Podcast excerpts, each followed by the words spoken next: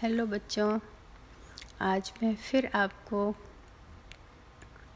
विवेकानंद जी के जीवन की छोटी छोटी और तीन चार कहानियाँ सुनाने वाली हूँ। आशा है आपको अच्छा लगेगा और आपको उनसे सीख मिलेगी। वे युग पुरुष थे, जो किसी युग में बहुत मुश्किल से पैदा होते हैं। उनके बारे में आपको ज़रूर से जानकारी होनी चाहिए। विवेकानंद जी एक बार स्कूल में जब थे, विवेकानंद जी बहुत हटी थे और बहुत मस्त थे। हमेशा खुश रहते, बहुत जी खोल कर हँसते और किसी से डरते नहीं थे, निर्भीक थे।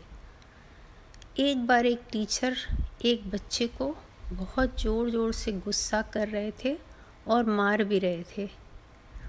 वो जैसा मुँह बना रहे थे उसको मारते वक्त वो देखकर विवेकानंद जी की हँसी छूट गई। विवेकानंद जी को हँसते देखकर उस शिक्षक का पारा बहुत गर्म हो गया, बहुत गुस्से में आ गया वो। और उस बच्चे को छोड़कर वो विवेकानंद जी को मारने लगा और उनका कान पकड़ के खींचने लगा कि तुम बोलो कि अब कभी नहीं हंसोगे। लेकिन विवेकानंद जी वो बोलने को तैयार नहीं हुए। वो बहुत देर तक उनका कान उनको चेयर बेंच के ऊपर खड़ा करके खींचता रहा और नीचे उतारता रहा कान से। यहाँ तक कि उनके कान के साइड में थोड़ा सा छील गया और उससे खून भी आने लगा। पर विवेकानंद जी बहुत ज़िद्दी थे। उन्होंने कभी भी ये बात नहीं कहा कि वो कभी नहीं हंसेंगे। और उन, वो बोलते गए अपने शिक्षक को कि आपको मुझे छूने का कोई अधिकार नहीं है, आपको मुझे मारने का कोई अधिकार नहीं है, मैं कभी इस स्कूल में नहीं आऊँगा। और इतने में ईश्वर चंद जी वहाँ से जा रहे थे, जो कि उस स्कूल के प्राध्यापक थे। उन्होंने ये होते देखा तो वो जल्दी से कमरे में आए और उन्होंने विवेकानंद जी को अपने पास बुलाकर पूछा कि क्या हुआ। तब विवेकानंद जी ने रो कर सब बातें बताई और वो ये भी बताया कि अब वो कभी स्कूल नहीं आएँगे। लेकिन विवेकानंद जी बेहद मेधावी थे और सभी शिक्षकों को और प्रिंसिपल को ये बात अच्छी तरह मालूम था। ईश्वर चंद जी ने बहुत बैठकर उन्हें प्यार से समझाया और बोला कि अब से ऐसा कभी नहीं होगा और उस टीचर को, किसी भी बच्चों को शारीरिक शिक्ष दंड देने के लिए मना किया गया और उसके बाद फिर विवेकानंद जी घर गए। जब उनकी माँ ने उनका ऐसा हाल देखा, उन्होंने बिल्कुल मना कर दिया कि उन्हें स्कूल नहीं भेजेंगी। लेकिन विवेकानंद जी जब तक संभल चुके थे ईश्वरचंद जी की बातों से और फिर उन्होंने कहा कि नहीं, मैं स्कूल जाऊँगा।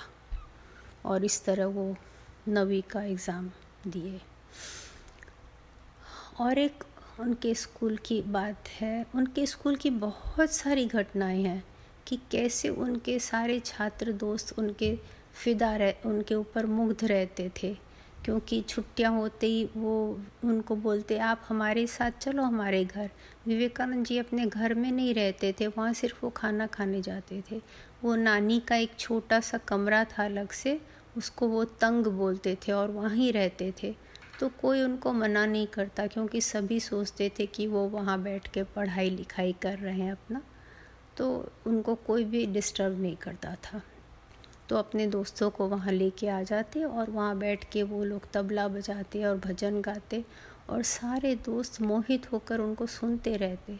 कभी कभी वो सब दोस्तों से चंदा करके और ख़ुद ही ज़्यादा पैसा डालकर कुछ खाना अच्छा सा बनाते। उन्हें खाना बनाने का बहुत शौक़ था।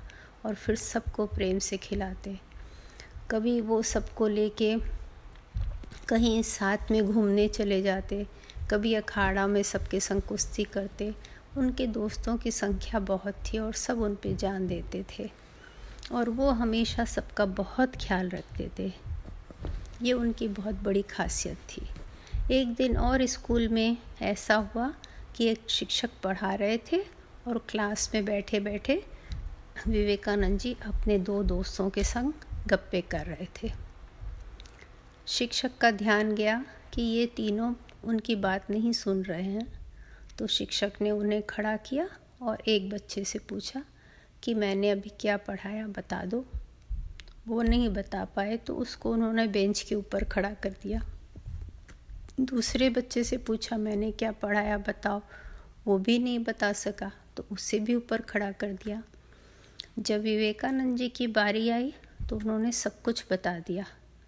तो शिक्षक बहुत प्रभावित हुए। उन्होंने उसको बैठने कह दिया, पर वो ऊपर बेंच में खड़े हो गए।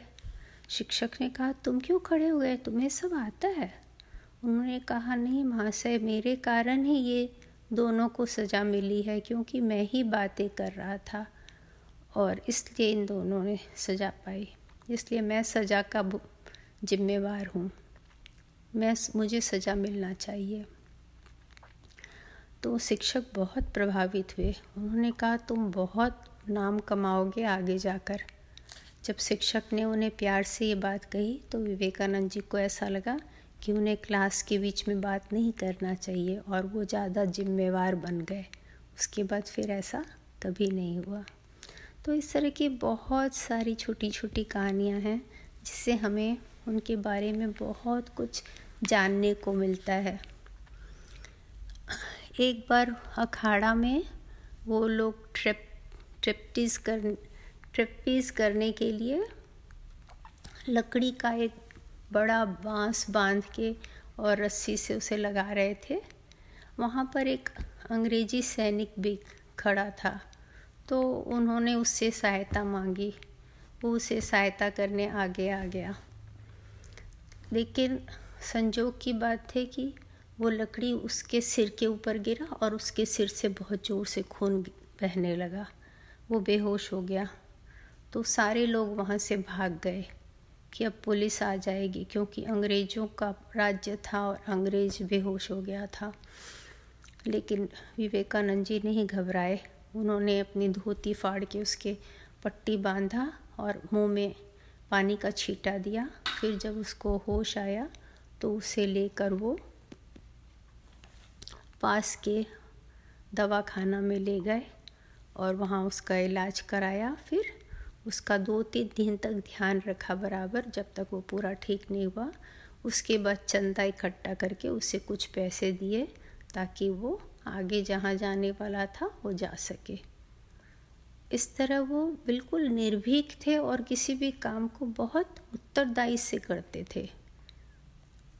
ये उनके जीवन की बहुत बड़ी विशेषता थी। मैं आपके लिए और विवेकानंद जी की अच्छी अच्छी कहानियाँ लेकर फिर आऊँगी। तब तक के लिए बाय बाय बेटे।